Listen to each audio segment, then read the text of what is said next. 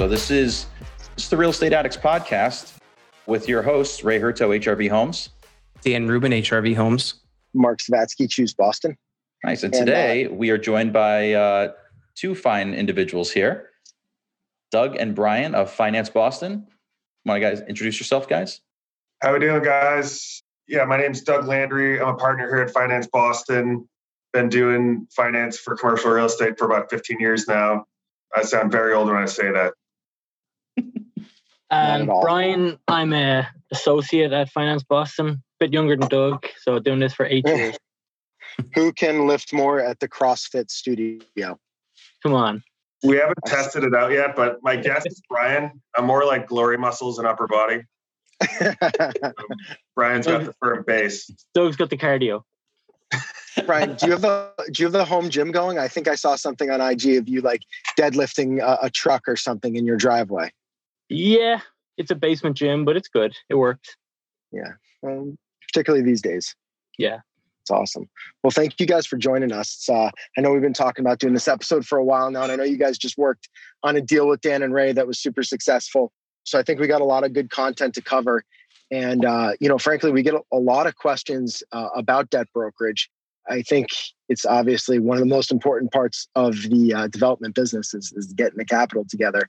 Why don't we start with just some of the basics? Uh, if we could lay out, explain to us, Brian, just like what is it meant when someone says uh, assembling the capital stack? Yeah, so we go in from the start, and first we um, we ascertain what the total project cost is. So that's your acquisition hard costs plus soft costs, and then capital stack is your debt and your equity. So different developers have a different need, let's say, for for for levels of debt and equity. Some guys want 90% loan to cost. Some guys want 70% loan to cost and maybe non-recourse. All right, that's a hey, lot of you, terms can, right there. Let's yeah, yeah break that can we down. break some of that stuff down? Even further, more basic. So we, we try and shy away from debt brokers as a term. We consider ourselves capital markets advisors for a few reasons, a lot of which Brian hit on there. It's really consultative. It's not just, hey, go find me a loan for a million dollars at 2%, which is actually a high rate in this day and age.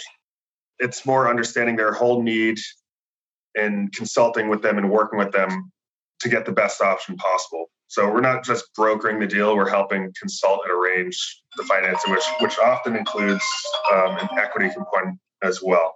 So you'll raise, you know, if somebody wants to go into a project and they don't have the capital to put up themselves uh, as more of like a general partner, you can arrange for essentially what would be 100% financing, or is that not a fair statement there? We've done 100 before. It's not the norm.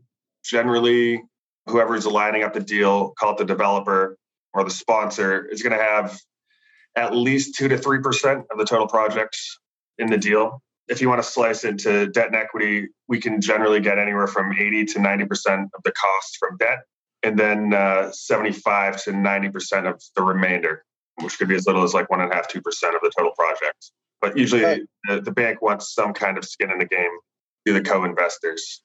That's where I was going to go next. Is like typically when I talk to a bank, first thing they want to see is like what's under the hood in my personal financials. If you're going to them with someone who who may not have much in the way of resources and um, is borrowing all of the equity from limited partners that you're bringing in or other equity sources. Does that ever cause concern with your primary lenders? It does. You really have to have a very good deal at that point. If the sponsor lacks experience and financial backing, those tend to be smaller deals done with a community bank or a credit union and we, we have done those before with um with folks that you, you guys know. Makes tends to be the circles that we hang out with. a lot more. Yeah, that's interesting. You guys have carved out a great niche, though. Like, um, I feel like there's obviously the JLLs of the world, and I know you guys play in some of that same space, but you'll also get involved in the five, seven, nine unit buildings, and that's not an uncommon phone call for you to field. Am I correct? Yeah, there's a lot of uh, call it green fields in the under call it 10 15 million space that the larger national brokers um, don't look at as much it's kind of a different subset of banks that would primarily do those kinds of deals you know if you walk in with a $5 million deal to big regional they're not going to care all that much about it but some of the local banks really are incentivized to do that type of lending. So yeah, we, we kind of work with the small, medium, and large banks across the region. And I, I would even add there that even in house we have different expertise. Doug came from a few of the larger regional banks, so he's very good at institutional grade loans where I wouldn't be. I cut my teeth on kind of higher leverage construction lending. So, like you're saying, those two to seven unit buildings, single family specs in, in, in the burbs, that type of stuff would be more my wheelhouse. And if I got a deal that's institutional grade, 10, 15 million non recourse, bring Doug in. He knows that inside out. Excellent. Yeah, let's just hit a couple of those terms. So we were saying loan to cost. I think everybody should be familiar with loan to value. Loan to cost is just the value of the loan relative to the overall cost, not necessarily what it's worth. And so, what is a typical like where where's your break? Uh, where's the point where you basically say, okay, we can't do something past that? Is it like ninety percent, eighty percent, seventy percent? Generally, um, you get into no man's land around eighty-five percent. That said, we've done over a hundred select deals, usually because there's going to be something to increase the value or they bought it right. One thing that we do that I don't think a lot of other debt brokers slash capital markets advisors do is finance land pre-entitlement. And any guys that have developed land before know that uh, uh, the same piece of land with permits on it is worth a lot more than before it had permits. So if that's imminent, we've been able to kind of break break that sound barrier of loan to cost. But again, it's rare. I would not advise someone that it's extremely likely if they came to me saying, "Hey, this thing's going to have permits in four months. Can I buy it with negative money down?" I would say, "Let's talk it over over a few beers, but probably not." but uh, you know, I'll give it the old college try. awesome. And then and then you mentioned recourse, non-recourse. So just for our listeners, uh, you know, recourse is uh, debt that a lender can basically come after you personally for you're liable for, right? And non-recourse would be the opposite of that. And and typically folks like ourselves, we're not going to be seeing non-recourse debt. We're not going to be getting loans from lenders and they're saying, "Oh yeah, sure, you don't have to put up a personal guarantee. Don't worry about it." It's usually when it's a much larger type asset, one that even if you as a borrower defaulted on, the lender could take it over and still get their their investment back. Is that fair or am I misrepresenting that? Most of it is correct. It doesn't necessarily need to be big and it doesn't necessarily need to be low risk. So I'll talk about smaller ones first. There's some banks out there that would rather just do like 50 and 60 LTV deals, even if they're one and two million, and not bother collecting your guarantee. And then there's another subset of private lenders, which tend to do riskier deals and larger deals, but they do them non recourse as well. Unlike a bank, those lenders would be happy to own the real estate and they're not going to go after you personally, but they do charge a bit more than a bank. So this is like a whole, I don't want to say unregulated, but lightly regulated universe of lenders that uh, they're not funded with deposits. And that's why they fall under a different set of rules. But a lot of them will do much higher risk deals, non recourse. They would be in the loan to own category. What's interesting too on non recourse is there's different flavors, right? So you can have non recourse with a completion guarantee, which is a very specific thing. And then my other favorite real estate term is the bad boy carve out, which relates to recourse and non recourse. so, can you touch on both of those? So, the completion guarantee, in essence, says that while it's under construction, you need to complete it, or the or the lender can go after you personally. The bad boy is something that has expanded since I started doing this in 07 to the point where almost everything kind of falls under bad boy and if you do anything that's even in a bit nefarious, the bank and their attorneys could probably find a way to pierce that non recourse. Like it includes fraud, misrepresentation, misappropriation of funds. If you look hard enough, you could probably imply that something was fraudulent. For example, filling out a PFS, you just give it around 100,000 of cash. If you had 95,000 or 105,000, you could argue, and I'm no attorney, and everyone, this is the point at which I say, check all this with your attorney first. They could argue that you misrepresented your PFS on that date when you signed it. You didn't have exactly 100,000 even in cash. It's an extremely rare thing. I've never actually seen it in my experience. I've heard about it in the very old days before I started doing this. It's something to be aware of when you're signing just a bad boy carve out. That's interesting. Yeah. And so the completion guarantee again is the, where the bank is kind of they're willing to accept maybe the market risk. They're saying that like if the condos sell for this or they don't, as long as you deliver a certificate of occupancy and you can complete construction, at that point, you know, I'll leave alone your firstborn child in your house. They'll basically convert it from full recourse to the standard carve outs at that point once you- it's complete. Yeah. But you own the risk during construction. If there's some massive change order and you get stuck uh, halfway through construction with no cash left to finish, then you're still on the hook. So, I think Yeah. it's helpful too to know like why banks set up their deals in such ways. I mean, you know, the recourse sounds like these banks are big and evil and they're coming after you, but at the end of the day, they're a business too, and they lend money at a what would be looked at as a pretty low rate relative to risk. So as a result, you know, they get paid first. They're at the call it the bottom of the capital stack. They get Right. security in the land with a mortgage, and the guarantee is additional security beyond the land three and four percent loans, um, one big loss can really cost them a lot of money. So it's not arbitrary why the rules are kind of set up this way and why the market is formed in such a way. Their best case scenario is getting paid back in full on time, which gets them a four percent, five percent annual return. Whereas the developer usually has, you've seen some deals where you go two x, three x your money. So it's really kind of the risk reward being traded off. So that's why it's done that way and it's been formed over time. How often are lenders making you do interest reserves these days? Oh, that's tricky. Any construction loan is going to have one. If you've got if you've got strong global cash flow, whether that's from real estate or a business, you can argue against it and and pay monthly. But then even we try and negotiate the interest reserve. So, you know, never to fall below this threshold, but it doesn't have to be the you know the absolute amount to cover it for the full two years. That's a negotiable point. And for people that don't know what an interest reserve is, Yeah, In so its simplest the- form, you got- it's cash in the bank to pay your payments while there's no cash getting thrown off by the property. So if you're if you're building something over 18 months, it's at least 18 months till you get any rent coming in. You're gonna say something, Brian?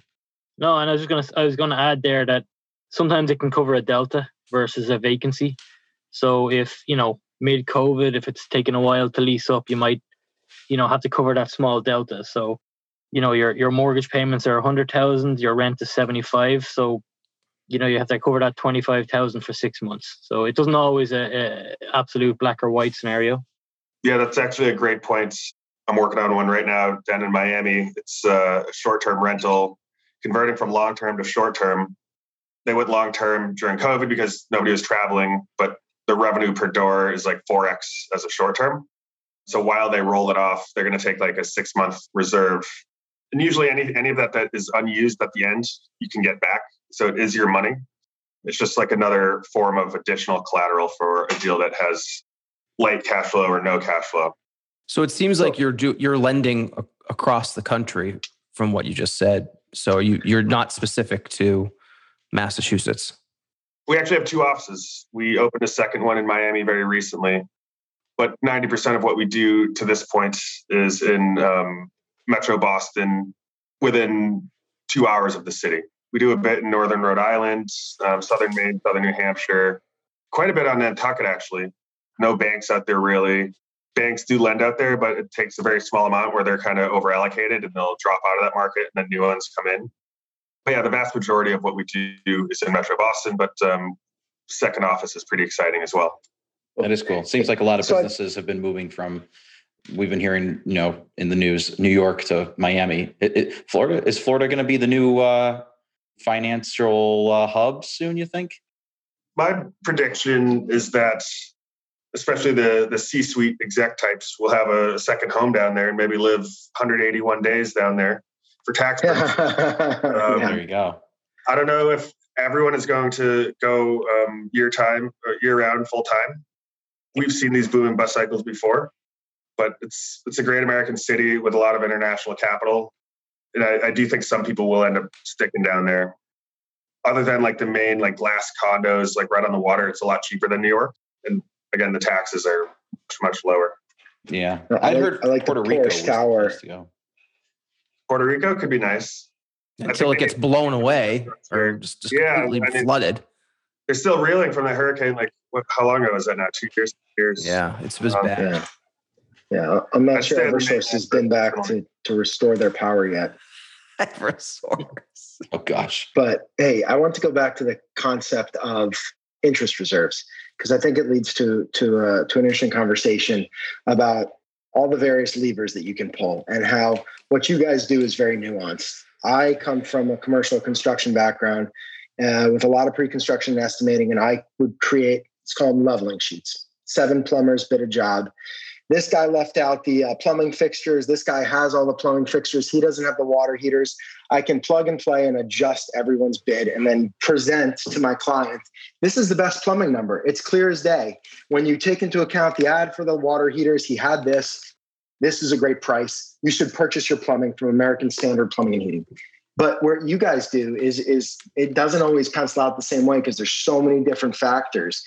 Interest reserves. Do you need to put all that cash out of your pocket and into theirs at the very start of the job, or will they forego that and let you just fund the interest monthly as you go? What What are some other uh, levers, Brian, that you guys look at? Some things that can swing a deal one way or the other that can't quite be quantified on a scope sheet. Yeah, like I think you know everyone asks you about rate, like what's the best rate, what rate can you get? But in reality, that's one facet or, or, or one one one prong of the fork. Other levers on a condo deal is fees. Are the fees front end? Are the fees back end? Or are there no fees? Back end, please back end. you know, and, and and at the end of the day, if that's back end, that makes a big difference to you guys because Yeah. your end buyer is paying them, not not you.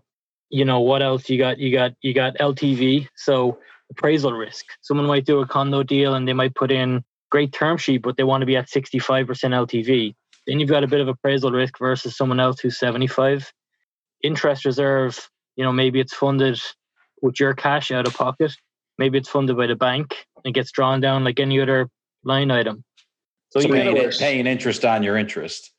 well, not necessarily. You can have it. Oh, yeah. You can you can have it in the loan, and it gets drawn down like you know you draw down your kitchen, so you draw down Hmm. X amount of interest every month. So it doesn't have to Right. sit in the bank account. That's kind of a pet peeve of mine, where they're charging you interest on on on interest, but you know there's no reason why it shouldn't be drawn down like any other line item. And there's other things like uh, on the hold side, there's things like earnouts uh, as well that that we have been had experience with as well. So Yeah, on the Yeah, permanent going to that. financing, yeah, you're talking debt service coverage ratio, earnouts. What's an earnout? So, you know, if you hit a certain threshold based on your net operating income on your tax returns or an appraisal, if, you, if, if a new appraisal comes in at a higher value than they initially underwrote, then there's a cash out release that at a later point. So you might close on it now and you've got an earnout baked in maybe 12, 18 months down the line. So you don't have to refinance it. You can close at today's rates, Hmm. but you know, you've got, you know, you've got cash coming down the pike. Now, how does an earnout? Is that part of like a? Everybody talks about the BRRR strategy, so the buy, repair, refinance, repeat, or whatever it stands for. Is that similar to that? It's only one closing, right? So that's the that's the beauty of it. Yeah, yeah. Okay. one closing, you got an earn out, and um, yeah, it saves you going back to the well for a, a cash out refinance. Do you, I mean, How I Most lenders will write in there though is um, subject to their sole discretion. So it gives you a roadmap, but you still got to drive down the. Most of the time, the banks will honor it, even though it's it says in the docs sole discretion. If you have a really good attorney, maybe they could get get that negotiated out. But um, all these different levers and features, kind of the backdrop to all of it is the human element. It's there in real estate and it's there in the financing of it. At the end of the day, the banker and the developer and us, the intermediary, you know, we're all people. And kind of the more you get to know each other and develop some rapport and a long track record with them, the better off your overall numerical and written down terms will come out. So we've worked with some of our banks for over 10 years now. They trust us as like an extension of their sales arm, and we bring them a nice, clean, packaged, ready to go, vetted deal. So that's the value we bring to the banks and to to the to our clients, to the borrowers. They might be on their third deal or their fifth deal, or they're on their hundredth deal, all with the same three banks, and they're tapped out with those three. They can leverage our 10 and 15, in some cases, years experience with these lenders to kind of connect the human element. So yes, the dollars and cents and numbers matter, but to the ex- to, to the extent you form a good team um, between the lender, the sponsor, the attorneys, the architect, whoever else, you're going to get an overall better result if you look at it that way as well. So it's not just term sheets. In some cases, we've advised our clients to take a higher rate with lower proceeds because we know that they have a quarter million deposit up and they just have to close. And I say, look, this these terms are great. I've done two closings with this bank and they're pretty good. This one I've done two dozen. They will close. They're a little more expensive, but you'll sleep easy knowing you're closing and protecting your deposit. By the way, this project has a 28% profit margin, so the extra quarter yeah. is fair for the bank. They're going to close. So that peace of mind is everything. For giving our advice to, to take this one because they'll they'll honor what they say. Yeah, yeah, I mean, you're talking to two guys here. Ray and Dan can speak to it, but they've been sort of left at the altar, uh, you know, the day before, and it is. So that's my nightmare. Is like you've done all this work, you're ready to go, and your partner's not there with you. So, you mean uh, you mean getting a um, commitment, but then it's got a yeah, laundry list of subject tos. I, I, won't name the so bank. It's not really. No, no, it's okay. Yeah, I mean, just saying, like a commitment letter is only as good as the subject tos written on it, essentially. And right. So, you know, the CEO of the bank calls you and says that they're not lending anymore because they just they've hit their limit or something, and they you're just wait what? We've been talking for six months. We've been dating. What? Are you kidding? dating three days before we're supposed to close. yeah. yeah. I mean, uh, some other things three that are important too. Three are, days. Um, it was three Crazy. days. Yeah, I don't want to. I don't want to dwell on that. some other things that are important as well uh, in addition to the terms not just the rate but you know is there a floor is there a maximum amount that it can adjust you know what's the term if it's a long term hold what is the amortizations of that that note? Because we've done some deals where we've typically seen 25 year i think that's the lowest we've gone.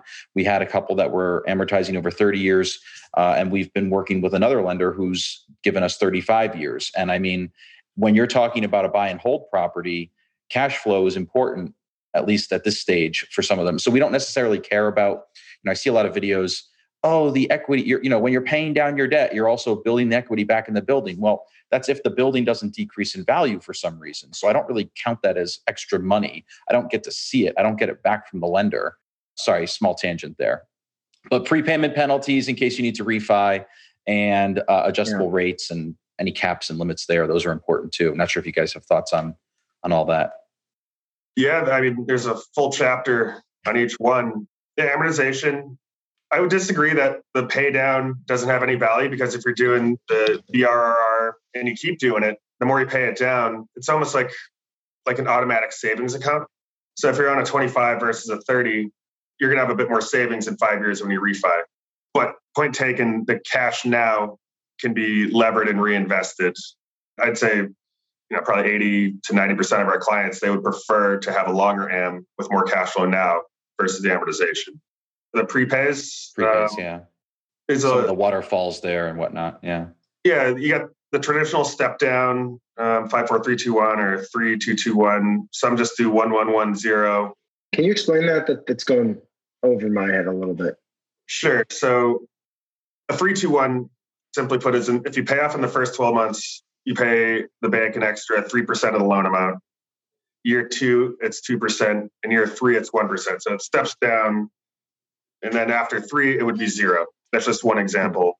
There's yield maintenance, which I will not attempt to define live here, but it's basically discounting the differential of payments that the bank would have received if you didn't pay off. Those can be very, very onerous. We try to avoid yield maintenance at all costs. We See, this is why we need guys like you. I mean, swaps are kind of the same, except you can get paid by the bank if rates go up and pay them off. Again, that's probably its own podcast. And then within the prepayment penalty realm or the the step downs or whatever, some prepayment prepayment penalties are only if you refinance with another lender, but some are if you refinance or sell or you know across the board. So that also varies too, correct? Absolutely. It's all negotiable for the most part.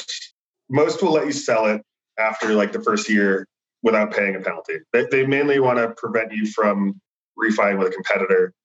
Again, in, in their defense, it takes a lot of time to put this together. If you use them as a bridge loan at 3% and you pay off in six months and they get nothing, it's hard to make a profitable business that way. So there's a why to the to the reason beyond simply just making more money. But you can get them done at par, no prepays, even at a long term, very low rate. the lenders that tend to do that have like the very best rates out there. So they're not really worried about the external refi because like we did one at, at 2.65 for 10 years middle of last year with no no points up front or prepay. But he's probably never refining that at a lower rate. So they took the risk. I have a quick question. Do you recommend if you have a lender currently and you're happy with the rate and everything? Well, not necessarily happy with the rate, but say rates change and you think you can get a better rate. Will a lender just laugh at you if you say, Hey, can we refinance? I know we're on year three of our five year first leg of the loan. Will they uh, take you seriously on that or just say, like, get out of here? that I would say is the human element. I mean, if you have five other loans with them that are big and juicy and you're paying, they'll they might do you the favor. If you're a one-off and they know you're never coming back, then they're going to make you pay it. Bet my last dollar on it, and everywhere in between. If they're looking for additional new business from you actively, then then you have some leverage there to say, you know, I want to pay this one off, but um, in the next year I'll close a new deal with you, provided you're you know close on rate. I've seen that done before. But prepays are definitely like one of the one of the areas where the human element matters the most, I think, because they, they tend to be the most fungible and negotiable. Yeah, one thing to add with the prepay is I think it's always best to negotiate it up front at, at the term sheet level or at the commitment letter level. But if you're in a situation where you're going to sell something or refinance it and you've got a big prepay, we do add value in that we help our client negotiate it. So you might be prepaying a million dollar loan. Maybe there's a 3% prepay maybe they'll waive that if you bring them a new loan. But versus if we're working with you, we might bring them, we might have 10 million in commitment letters with them, and we're like, come on, you know, we're hmm. bringing you 10 million and replacing replacing this 1 million. So we, we have done that before where we've kind of cross leveraged with the banks. But 100%, I do agree that you're better off negotiating the prepay at closing or prior to closing a good example of the human element. We did a project, a larger project, and we hit some unforeseens uh, at the very outset of the job that sort of set us back. And we had pref equity on the deal. So there's mezzanine debt and preferred equity, and we can get into the, the differences. But um, the, the pref equity guys are like the smartest guys in the room. These are all Ivy League degrees, and they structure these deals in a pretty tight fashion. And included in the contract are these uh, major milestone dates so they're all these, you know, top the building off, tear the building down, permit issuance. And the second you don't hit one of these major milestones, you know, it's it's it's considered an act of default pretty quickly, and they can just take your interest in this project. They take your child. The human element came in because that's what the contract said. They certainly had the right to do it. They didn't want our deal. They knew that we were trying as hard as we could, that we hit circumstances that we couldn't have possibly foreseen, and we've managed it extremely well. And for that reason, we signed an extension and we pushed the milestones out commensurately and we hit each subsequent one.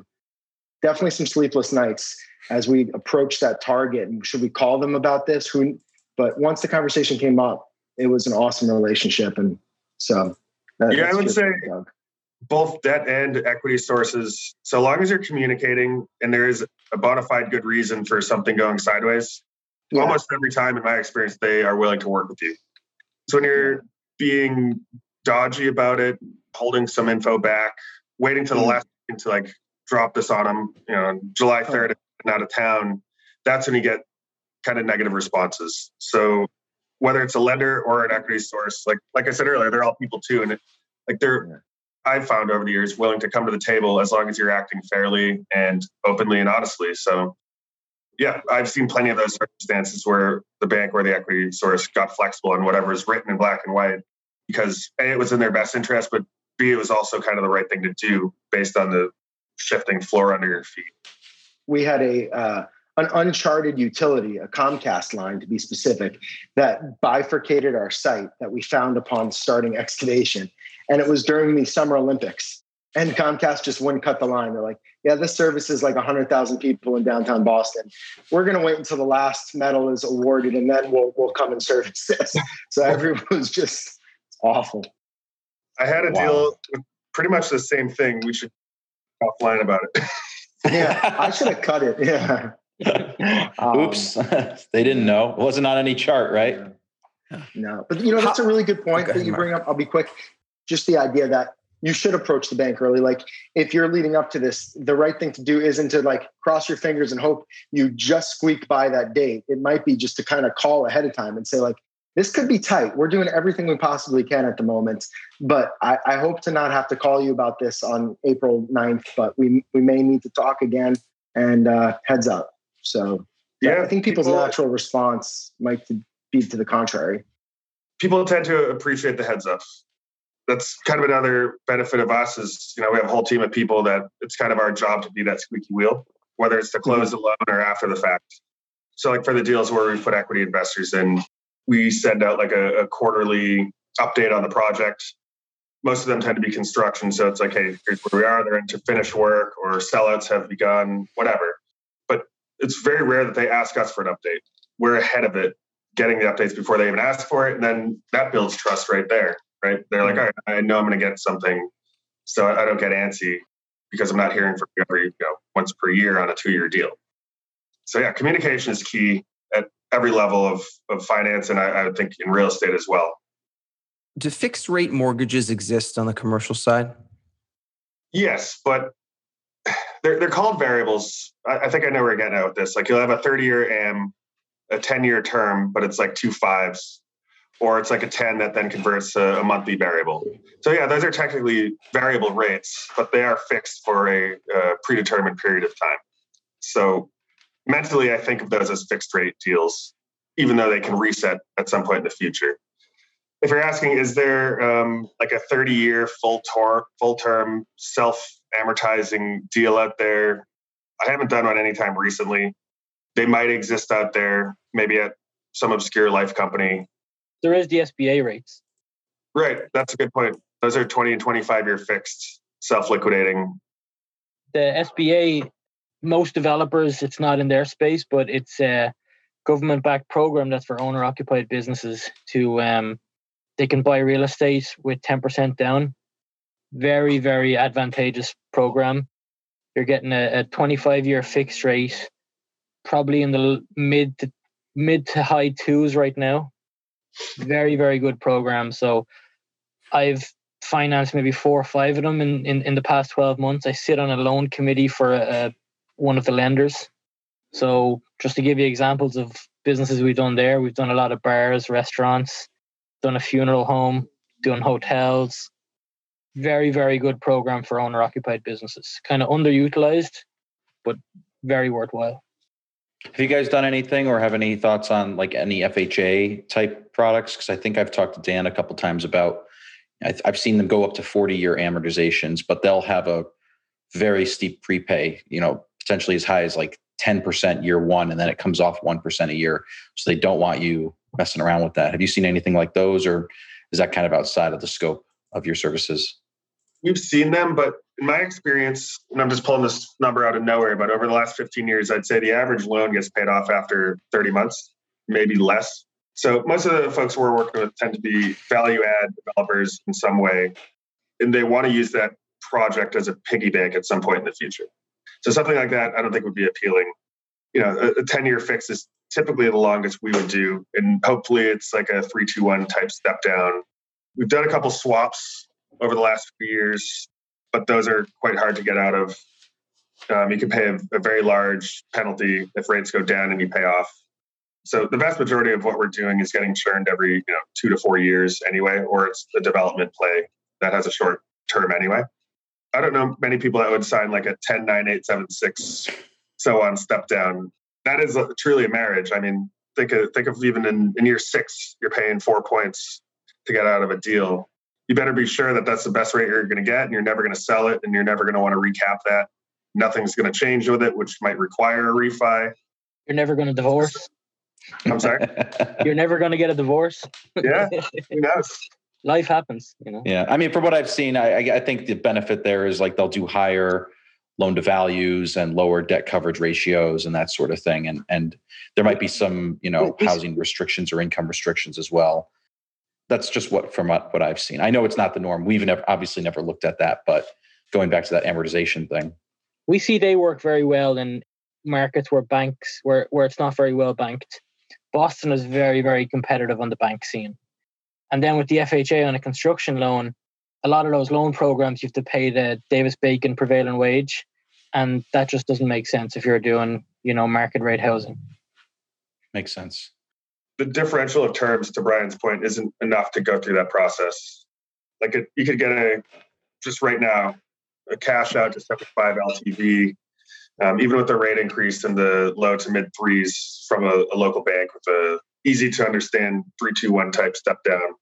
And the benefit of that too, and why we like it is like generally at these smaller banks, we know the senior lender, sometimes even the CEO. So I, I know I keep going back to the human element, but it's it's very important. It's good to be able to call someone if something happens, life gets in the way, and you got to tweak something. So anytime I can, even if it's perhaps slightly higher rates or whatever, not as good at terms on paper, there's a lot of value in that flexibility and like knowing who you're dealing with. So obviously sometimes a loan is too big where it can't be a community bank. So you got to go to a regional or national. And you know, oftentimes we have good relationships there as well. But the whole point is it's it's not worth an extra, you know, 10, 15 bips on savings to not be able to ever pay off or talk to someone. I don't. Doug, what's a typical fee structure on your guys' services look like? They're all pretty much custom negotiated, but um, generally speaking, we would charge a point on debt, two on mez, and uh, four to five on equity. For larger de- uh, deals, that would tend to scale down a bit. And for really small deals or very difficult deals, I might scale them up a bit. Almost every assignment we take, we work exclusively. Um, you guys have seen our engagement before. It usually lasts 60 to 90 days. Then you can terminate it if we don't get it done. Why that's valuable to us and to the client is you're basically committing to us and we're committing to you. And we know that we are working for you and with you on this deal, kind of in the trenches with you to get it done. It sends better messages to the banks because they know they're talking to someone empowered to negotiate on the client's behalf and award the deal if they're the best terms.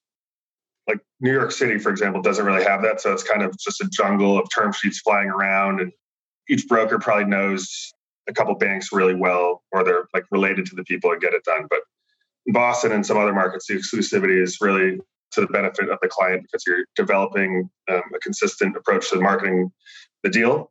And again, the ability to award it. So the banks like knowing that we're exclusive as well. Yeah, you're kind of pre underwriting the deal and then knowing if it's going to be palatable for a lender or even a group of lenders, that sort of thing. Yeah, I mean, um, these things take time. There's a lot of skill and effort that goes into putting our uh, marketing book together. But again, the, the banks almost always ask, "Hey, are you exclusive on this?" Am I talking to someone that has the ability to say, "Hey, this is your deal," and when they know that they'll put their best effort forward too, so it does get the best results. Sure. I loved the book. Every every uh, time we've worked with a, a debt brokerage shop, yet the book it's exciting. It's always they're not a debt brokerage shop, Mark. Beautiful. Oh yes, I know. Capital markets intermediary. Sorry. Uh, it's a lot. Of, you know, a lot of syllables. A lot yeah. of words. Broker rolls off the tongue better. yeah. I know. I know. We had met. Like pitch what we even are called. You know. Yeah. I, I know we had met and uh, Doug a couple times prior to even working with you, and I think to, you know when Mark had mentioned earlier when you know we had gotten kind of burned by a lender at the final hour there and left at the altar, as he said. You know, that's when we said, okay, that's enough of this. It's time to it's time to step up our game. It's time to work with a company that will make sure that doesn't happen again. And so we've we've got that experience and all of the finishing steps aren't done yet, but we'll certainly report back when we are done with that first deal that we did together. And we've gotten to that point where it's uh, 100% occupied and, and functioning and financing. So, but the point is that even in the height of, I guess, the height of COVID, because what would we start talking in March or April? Yeah. Yeah. yeah started uh, right as it was starting. And I think we closed mid July. Yeah. Yeah. I, I mean, just being able to get financing when every lender seemed to be taking a very conservative and wait and see approach, which a lot of people have now obviously gone back on, but hindsight's always 2020. Uh, so that was that was excellent. So we appreciate that. Thank you. Yeah, I would I would add COVID was a great opportunity for us there was a lot of banks who just sat on their hands and said, come back to us in six months' time. One of my biggest deals last year was a $10 million construction loan on Blue Hill Ave. Developer was very, very loyal to one bank in particular. I won't mention who they are. They basically had the loan approved and then they said, eh, let's wait to see how this pans out. Let's let's park it for six months. And he's like, I'm about to break ground. What are you gonna do? And they're like, like come back in six months. And he's like, okay. So then he called me, and it was, you know, it was a very, very doable deal. Very, very doable deal. And for that bank now to burn a relationship over, you know, let's wait and see. You know, that's kind of where we added a bit of value and how we picked up a few customers last year. Yeah, it's a very good point. Two offshoots to that. The banks are not constantly like a static organization that are always doing the same types of deals at the same pricing in the same areas. Like like any investor, if they get overweight one area, they might turn that faucet off and try and lend in other areas. For example, if they just did, you know, billion dollar bank that just put 50 to work in Southie, they might say, okay, I'm done in Southie for a bit. A developer that's strictly in Southie that relies on that bank might not be able to for that for the time being. So banks come in and out of the market in various ways. We always kind of know who's doing what and where because we have seven people full time. Kind of, I was looking at this daily, talking to these banks to know where they stand and what they're looking for. Um, and we'll routinely call some of these banks, even if we don't have an active deal, and say, "Hey, what are you looking for now? What's kind of your sweet spot?" So it's basically real time data as to which bank is doing uh, types of deals in this in this region. But to Brian's point, I would not advise anyone to work with just a single bank in case that bank gets bought or has a big loss and just stops lending.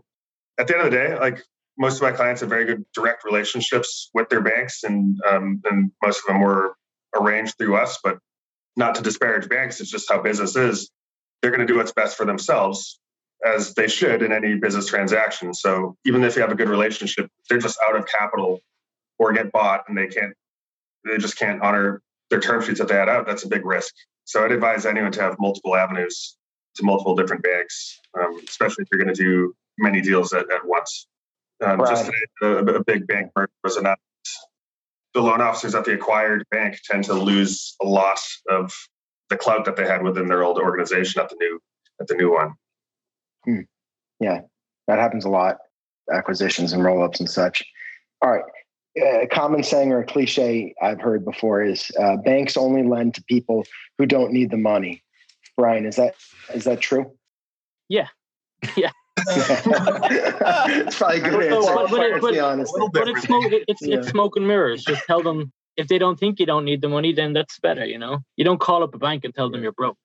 they, I would characterize it a little differently. They will give stronger borrowers better terms. So the less you need it, the the more the bank will give up. But again, they're just trading down the risk spectrum. If a guy with 100 million net worth and 20 liquid in the bank comes to you for a three million dollar loan, by definition, you're lower risk than a guy on one on a second deal with 15k in the bank and 120 in student loans. So they're going to charge a little more, and it's just the nature of the game. So, right, right, no right. different than Brian's credit. One really. answer has a little color to it. yeah, I was like, uh, Brian's right to the point. Why don't we? Uh, we're sort of running up on time, but I'd love to do a quick lightning round.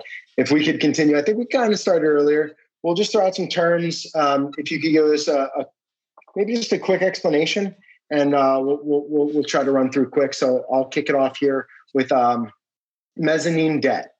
Mezzanine debt is a second position mortgage. So what that means is there's a first mortgage, generally a bank, and this other organization is paid second only after the first bank is paid.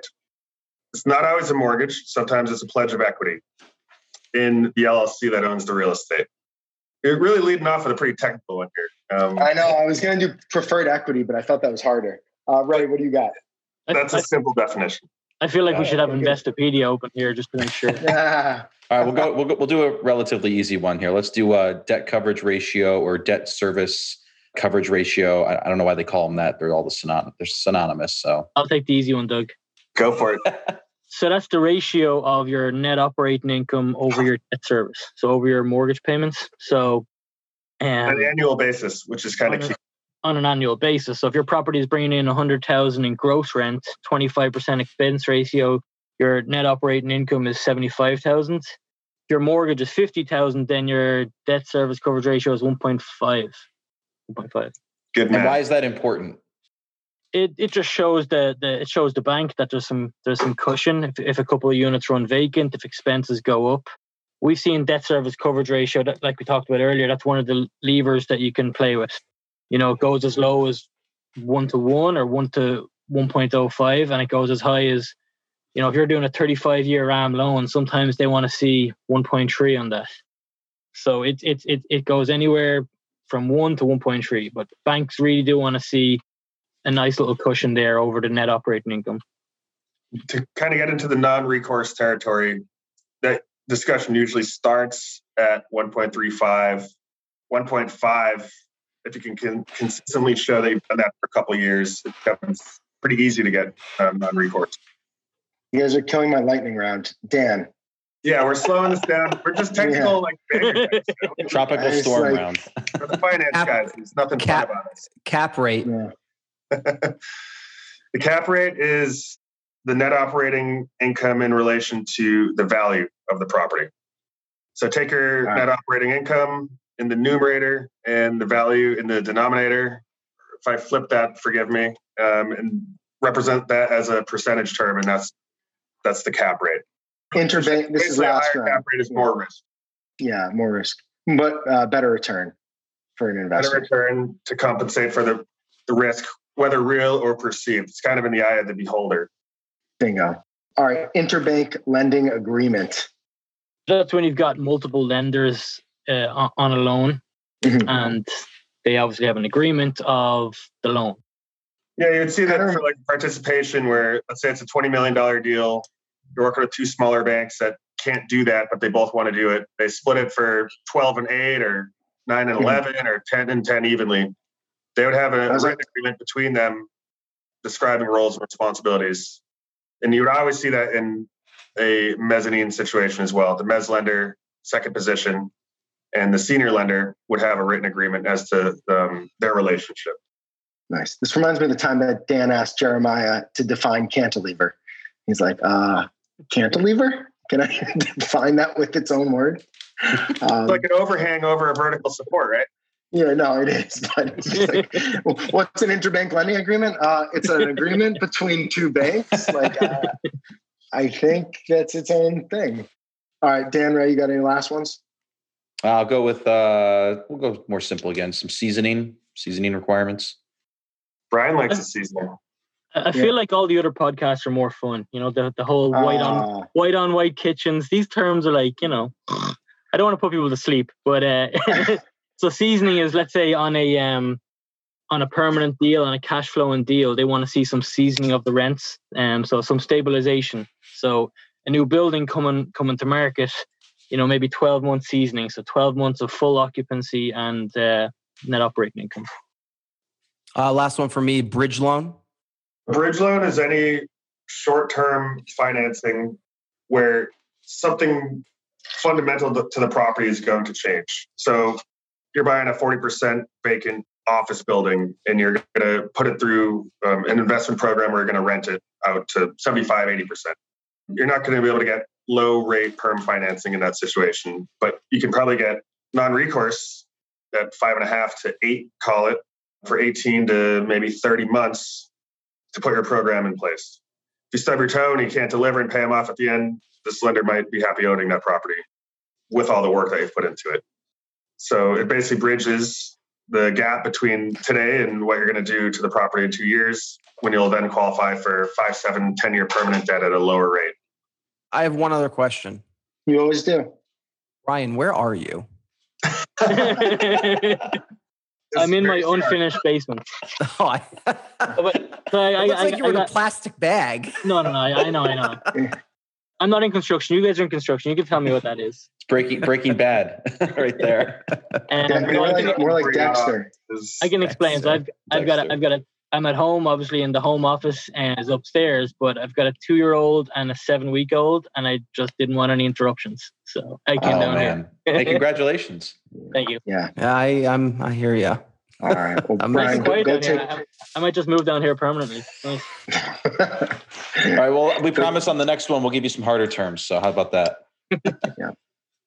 I like it. Brian, go take a nap. I'm sure you're sleep deprived. and uh, Doug, if, if folks wanted to find you, if they have a deal, they need money, how can they get a hold of you for your consulting uh, what am I trying to Capital. say? Capital Markets advisory Services. Um, Yes, so thank you. God. our website, financeboston.com. All of our employees have our contact info there. So if you want someone with a bit of an Irish brogue, you can get that there. If you want, you know, normal American guy from New Hampshire, I'm up there too. We also post um, closing announcements there. Occasionally, we'll put up like an interest rate grid showing like a recent market update and what you can expect for various programs. And sometimes we even write thought pieces. Believe it or not, we think about stuff and, and write it down and send it out to the world. So yeah, best way to find us is, is right there. Awesome. Yeah. Well, thanks, guys. All right. Yeah, thanks you. for having us on. This was great. Thank you very much. All right, everybody. Thanks for sharing, reviewing, All right. liking, all that good stuff. We'll catch you on the next one. Cheers. Cheers.